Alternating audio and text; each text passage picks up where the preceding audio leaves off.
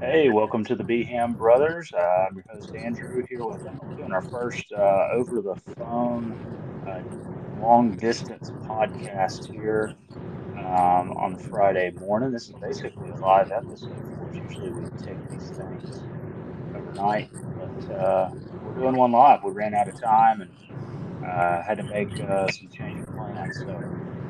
Emmett, we're looking forward to official week two of college football.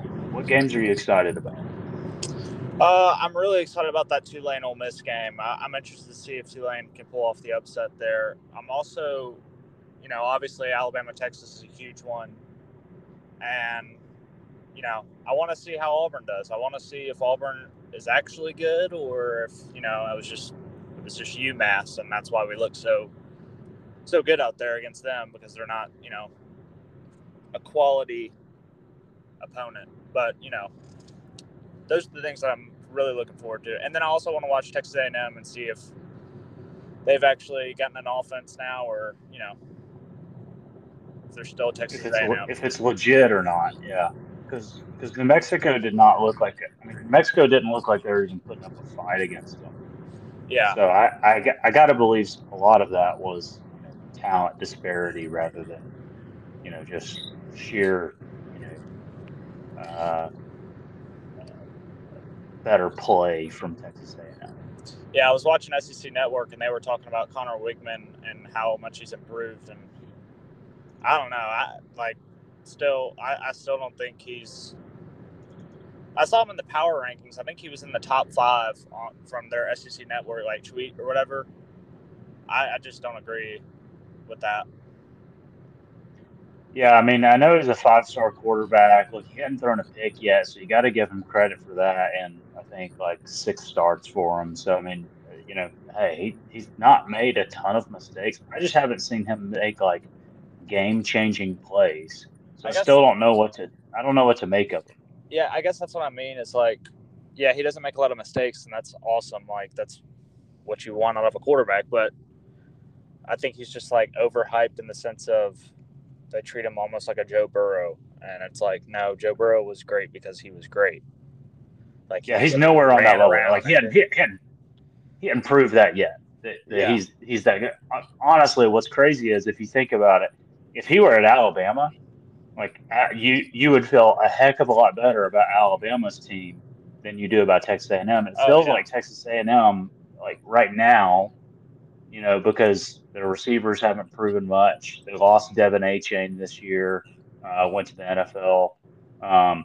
Seems like, you know, you would like to see somebody who can do some, you know, I feel like if they swap quarterbacks, a Jaylen Milroe went out to Texas A&M, and Wigman went to Alabama. I feel like you would feel better about Alabama and better about Texas A&M. Yeah, they got the wrong quarterbacks. Yeah, they do. Yeah, the games I'm excited about. I'm looking forward.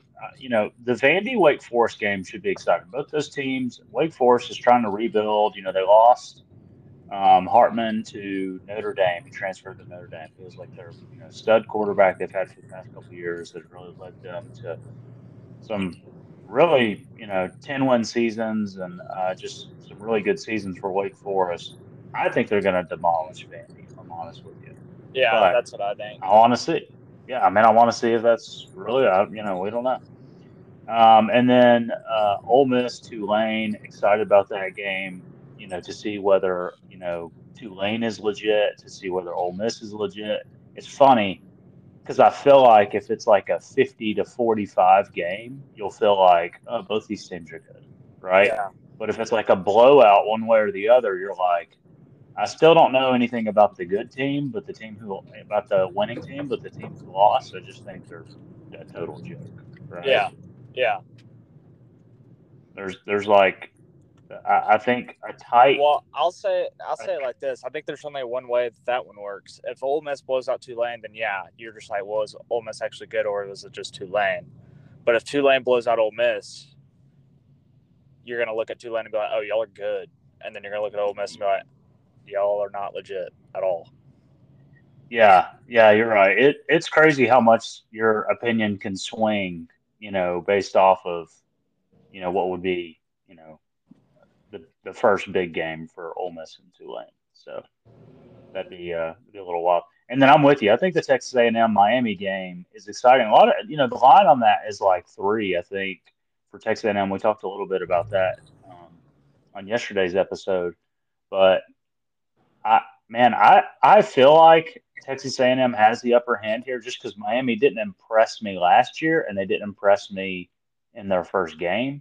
Yeah. And so I feel like Texas A&M kind of has the mo going into it.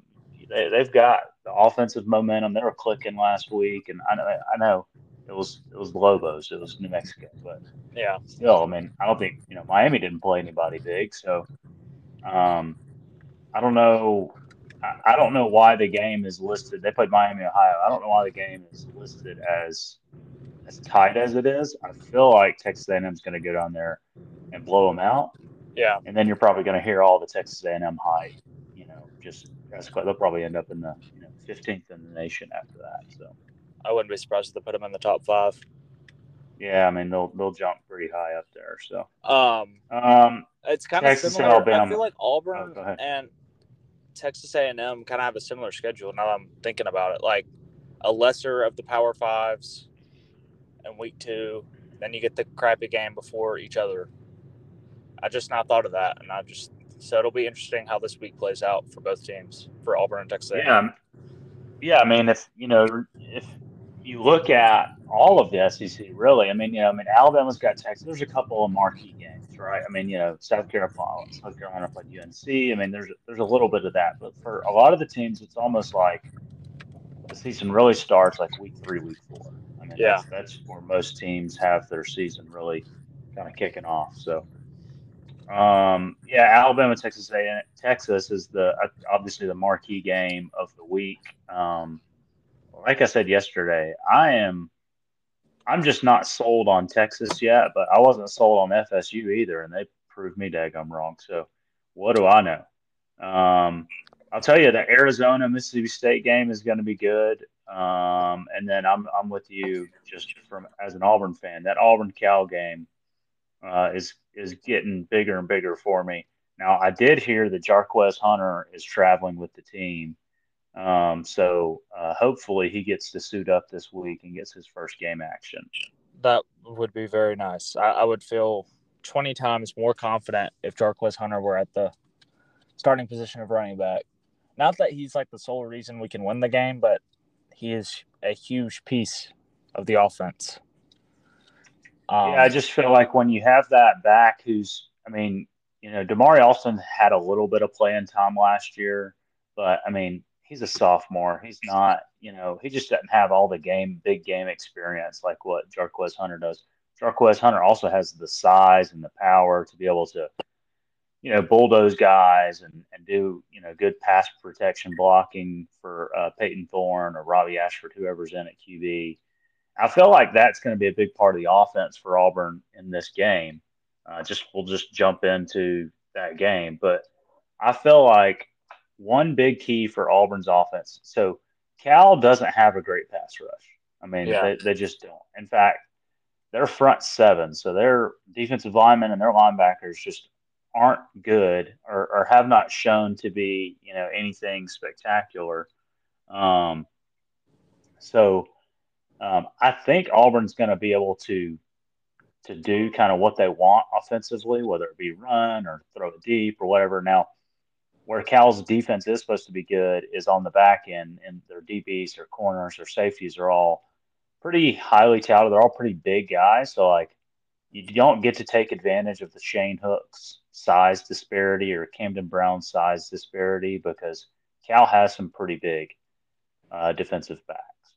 But man, I think Auburn goes out there, and one key to the game to me is going to be drop back, QB scrambles, right? So this is where I think I'd like to see what happens if you do start a drive with Robbie Ashford, just from the standpoint of, hey, let's let him drop back, right? Let the receivers all, almost run 4 verticals downfield. And then once that space is out, then you say, all right, Robbie, go, right? Yeah. You know, and just let him take off because the defense will have dropped. And if he can get out of there, you know, that's where he can bust a big run. Peyton Thorne can do it too. You know, obviously Robbie has that better top end speed though. Yeah. It would almost be like a delayed QB draw, like let him get 20 yards downfield and then go. Yeah, and I mean, you know, teams do that, you know, on purpose. Sometimes quarterbacks sometimes just read it. I mean, you know, sometimes they just do it on a pass play, whether somebody's open or not, they'll just take off. But I think that could be a big piece of it is QB runs for Auburn this week. I do think they're going to be able to run the ball. I'm not super worried about Auburn's offense going into this game. I think they're going to be able to kind of do what they want. The only thing I do worry about is if Peyton Thorne gets a little trigger happy and he starts pulling the trigger on some tight windows and forces it into some spots that he shouldn't, and you know, Cal's able to get some interceptions. That's the big key is if he can protect the football, if he cannot turn it over, don't try to force it into two tight windows and throw picks. I think Auburn offensively will have as much success as they want to have. On the flip side, they've got to be able to stop this Ott guy at running back. Yeah, he's a really good running back. Now he's been talking smack though. Yeah, and I've already seen Auburn players responding to it. I don't understand it. I don't understand why Cal is talking smack, right? About Auburn. Like, not that Auburn has a ton of room to talk smack about, but you know, I know they went 5-7, but dude, we're playing in the SEC. You're out there playing in the Pac 12, which is a dissolved conference. And you're talking smack, and you're not even a good Pac-12 team. Yeah, you're middle of the road Pac-12. Yeah, I mean, I know the defense saw it, which I was happy to see that they are aware that they're not being looked at, or looked at as highly as they should be. However, yeah, stopping the run is major to winning this game. Like, if we can't stop the run, it's going to be a shootout, and whoever gets the last ball or the last possession is going to win. Yeah, I feel good. I feel good about Auburn's defense, though, in this regard that just like against UMass, you know, if you can, like, if I can have a 10-yard run, he can have another 10-yard run. You know, you can get it all the way down to the red zone, but that's where Auburn's defense can really step in and make big plays. Is, you know, when it gets tight down there, you can't throw it over the top. We can start packing it into the box even more, and then we can get back there and go get sacks or get tackles for losses, those type of things. Those stats, which is what Ron Roberts is known for, tackles for losses and sacks, fumbles, you know, forced turnovers that's the key to Ron Roberts' defense. Yeah, I'll be honest. Obviously I'm not a coach, but just watching us, I would almost stack the box to begin with, like play red zone defense right out the gate and just say man up and to the cornerbacks and just be like, get your man, cover him, don't let him through, and then just stop the run, like sell out on the run. Yeah, I expect Cal's going to go down the field on their first possession, similar to how UMass did, but I think Ron Roberts is going to use that to try to just get a feel for, all right, what are they trying to do? Like, where do they think they can beat us? Like, what are they showing us? Like, all those type things. We've heard, I've read some articles and heard some things about him. He's really looks at defense as a chess game. He looks at it, and he will strategically put people in certain positions and blitz certain guys in order to throw the offense off. And he really feels like he can pick apart what an offensive coordinator is trying to do, and he can attack the weakness. And that's how he's able to be so successful as a DC. So that's going to be exciting to see. I mean, we said it when we were reviewing Auburn this week. Like, the defense is going to be exciting. I mean, are they going to give up chunk yards? Yeah, they're going to give up chunk yards. So that part of it, people are going to be like, oh, that stinks. But you're also going to see plays like what you saw against UMass, where there's a strip sack, where there's, you know, these big tackle for losses where there's just, you know, straight sacks back there. Like, you're going to see this team make those plays. You're going to see quarterbacks rush and throw picks and all that kind of stuff. That's what he did when he was at Baylor. And that's why Baylor's defense was so good 2 years ago, was because of Ron Roberts' blitzing scheme that he had going on out there. yeah. I mean, I'm a little nervous about it just because it is our first, like, true test. I don't like that it's in Cal. I hate the fact that it's at 9:30. There's a lot of reasons that are playing against us, but I'm hoping that, you know, the talent level for us is enough to, like, put gravity on them, you know? Yeah, the team flew out yesterday evening. They were supposed to get there last night. I think that's a piece of it. I mean, but that's a great road test, right, to go into. You know, I don't know how hostile of an environment Cal's going to be. They usually I've heard there's going to be a lot of Auburn fans there. Well, I hope so. I mean, I know when Tennessee went out there a few years ago, it was huge. I know Nebraska played there years ago, and they basically turned the stadium red. I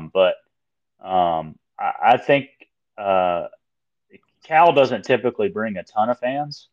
Yeah. So I don't know that that's going to be a big part of it, but it is like that 5-hour, you know, flight you had out there yesterday, playing at 9:30 at night, you know, all that kind of stuff. That'll throw you off a little bit, you know, but I mean, hey, you know, it's you got to go do it. It's a good test early in the season for, you know, a night game road matchup. May get the guys ready for, you know, that Kyle Field matchup in a couple weeks. Yeah, that's where, like, if we can win this one and win it comfortably, I'm going to feel pretty confident in us. And also it's going to depend on how Texas A&M does too. I mean, if they just go down there and win by, like, 35 points against Miami, then I'm going to start getting a little nervous about that one. But, again, if we can stop the run against Cal, I trust our DBs to be able to cover them and man. Like, I'm not worried about the passing attack from Cal. I'm more worried about the run attack.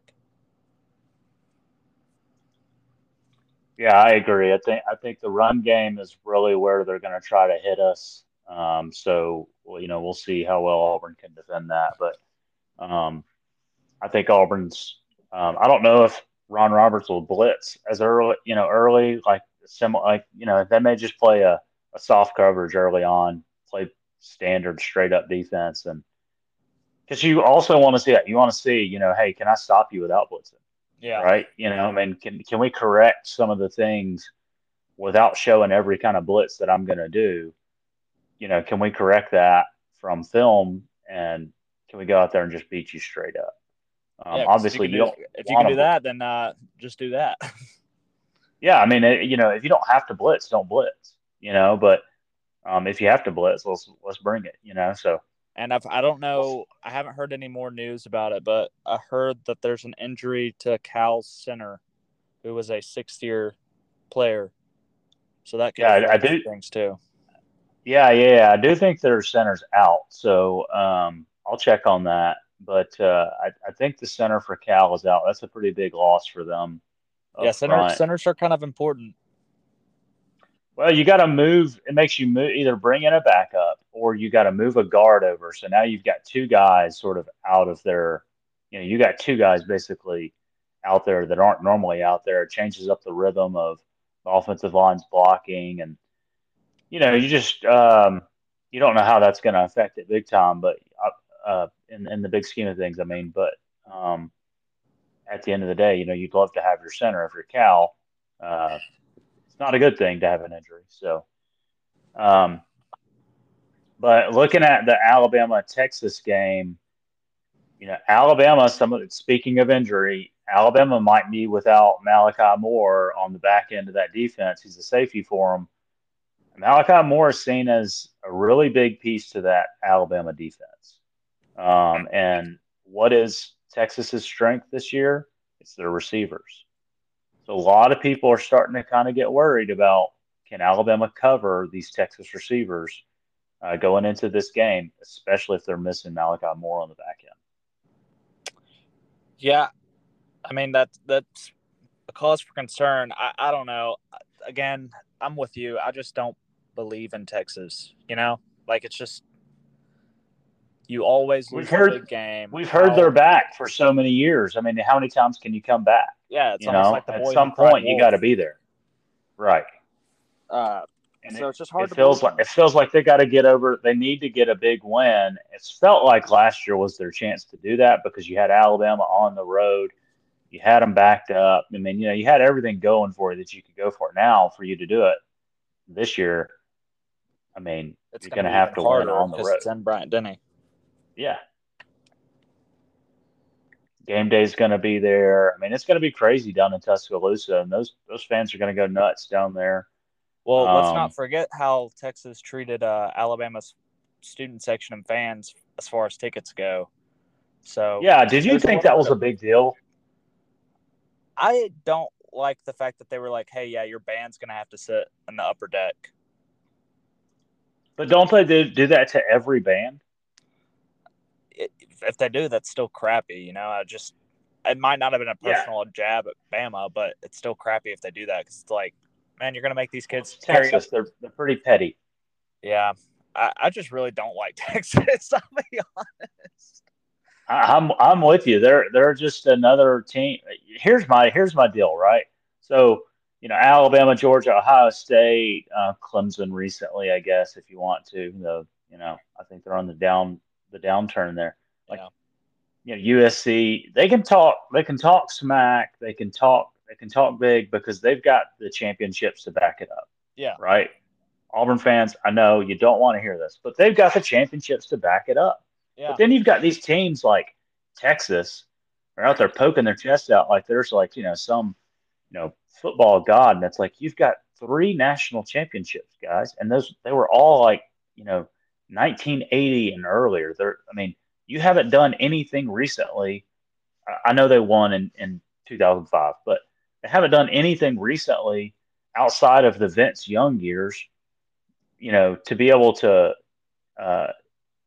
claim that they're, the greatest football team, in America. I just don't understand that. And that's the most annoying thing. I've said it for the past, 5 or 6 years, but before Georgia won their national championships recently, that I was like, I can't stand Georgia more than I can't stand Alabama, because at least when Alabama's saying something, I'm like, well, y'all are good. You can back up what you're saying. Georgia fans have been talking crap really since the beginning of time, barking at people. And before these past 2 years, they had nothing to back it up with. Yeah, so Texas, just looking at their record, I'm looking on Sports Reference here. 2018, they had a 10-win season. 2009 and prior, they had a bunch of 10-win seasons. Those were the Mack Brown years, where from I'll go back 1998 through 2009, they never won less than 9 games. So the first 3 years, 98, 99, 2000, they won 9 games 3 years straight there. And then after that, it was all double-digit wins, which is great. 2005, they won the national championship 13-0. So they were good, But then, you got rid of Mack Brown, and then it just fell off a cliff. You had one 9-win season, one 10-win season. Other than that, man, they've had more losing seasons than they have winning seasons. Yeah, and that's what I mean. It's like, Alabama fans were real quiet until Nick Saban started winning national championships, and they started talking. I was like, all right, well, fair enough. Sure. Once you start getting hardware, it's hard to even say anything to you because it's like, well, yeah, you're pretty good. And then 10-win season's great, but nobody really cares unless you win a national championship. Obviously, if Auburn gets 10 wins this year, we're going to be happy because we can see improvement. But we're not going to go out and start saying we're the greatest football team that's ever lived. That's insane. That's what crazy people do. Yeah, just it doesn't make sense. I'm not a huge fan of Texas either. That this game, last year's game was great because it felt like Texas lost in a heartbreaker and Alabama got a little bit exposed last year. So from an Auburn fan perspective, you were kind of like, man, what's going on? But, no, I give the upper hand to Alabama going into this game. I don't know. I guess maybe because it's mostly because of the name and because of their reputation, because Texas still hadn't proven anything to me. They still haven't been able to beat Oklahoma, I guess let me say that. That's about the only big game they can win or put up a fight against is the Oklahoma game, and the Red River rivalry is beating Oklahoma. That's the only game they put up a fight in, and then every other big game, it seems like they get blown out. Yeah. Or at least that's my feel for it. You know, I hadn't looked at every single game they've played and hadn't watched every single one of them, but it feels like every time Texas is like, oh, this is the year we're going to have a good team, and then they wet the bed. Yeah, I mean, this week, not just the brand of Alabama, but there's obviously bad blood there, which I really don't understand, but it's almost like a rivalry at this point between Texas and Alabama, and they're going to be joining the SEC next year. I think Alabama is going to whoop them. I mean, give me Bama, horns down. Like, it's going to be bad. Yeah, I think Alabama wins this game too. I don't think it's going to be nearly as close as what all the talking heads think it's going to be. Now, that said, I think that speaks more to Texas than it does Alabama at this point in the season. But, you know, we'll see. I mean, if Alabama goes out there and just dominates, you're going to think, okay, they were holding back a lot against Middle Tennessee, right? Yeah. But, you know, if it's another close game or if it's even if it's a 14-point, 17-point victory, you know, it just depends on how Alabama looks. I think they got to pass the eye test because I guess that was my thing from their Middle Tennessee game week one. It didn't seem like they really passed the eye test in terms of being able to just bulldoze guys offensively and do that. On the ground attack, yeah. Yeah, yeah. I mean, you know, now the other thing, Jaylen Milroe is part of the attack now, right? Yeah. But we said it when we did the season preview for Alabama that they kind of started to rely so much on your star players, your superstar players, your Will Andersons, your Bryce Youngs, all those type guys, that it kind of felt like, well, the offensive line sort of stops pressing. Yeah. Right? Your receivers stop pressing. Right? And so all of a sudden, you know, now they're trying to figure out, oh, wait, what does it feel like to go out there and try to, you know, pancake a dude? You know, what does it feel like to go out there and, like, just try to knock a guy over and make him surrender? Because that's what Alabama was known for so many years, and that's what they want to get back to. So this will be a big game to see if they can actually get back to that or not with this squad, this roster of players. Yeah, watching the offensive line is really the main thing with this game is Alabama's offensive line back to, like, the standard, and is their running back room as strong as they've been claiming? Yeah, I think that's the big thing. And the other thing I look at, too, is can Alabama wide receivers get separation? Because even against Middle Tennessee State, you know, I know they caught those deep passes against Middle Tennessee, but there was a Middle Tennessee guy like right there beside him. Yeah, you know, I mean, it was a step maybe that they had on him. It wasn't like it was, you know, they were just blowing dudes wide open like they were when they had, you know, Jalen Waddle and all those guys down there. So it's it'll be an exciting game. It'll be an interesting game. I can't wait for it. So, but looking forward to those games going into the weekend from college football. And then, Emmett, what were your thoughts? Did you watch the first NFL game last night, Kansas City versus Detroit? I did not, but I saw some clips. Apparently, Kansas City had, like, a bunch of false start no calls. Oh yeah, so they even talked about it in game. I mean, they had the Sunday night football crew, you know, doing this game, and I mean, they even brought in, you know, their referee. I can't remember which guy it is, but they brought in, you know, their on staff referee to talk about it, and he basically said, yeah, the dude's been lined up in the backfield the entire game. Like, technically, he's lined up in the backfield. He's also firing off the line early every single time. And they didn't call it until the fourth quarter, I think. They finally got him. It was funny because Chris Collinsworth called him. He said, I think it was Jawan Jennings. I believe that's who it was. He's lined up, and he said, yeah, he's lined up at wide receiver out there, at slot wide receiver. I mean, that's how far back he was. I mean, he was just sitting that far back. And it was because It was because the defensive end for Detroit, Hutchinson, was getting in the backfield. I mean, that was the big takeaway for me was Kansas City. They lost the game. First of all, they lost the game 21-20 to Detroit. Jared Goff looked good. The Detroit Lions offense looked good. I mean, they were winning the offensive line battle. They were winning the defensive line battle. Are you saying Detroit's back? If there's a team that's back, it's Detroit. If there's a team that's back, it's Detroit.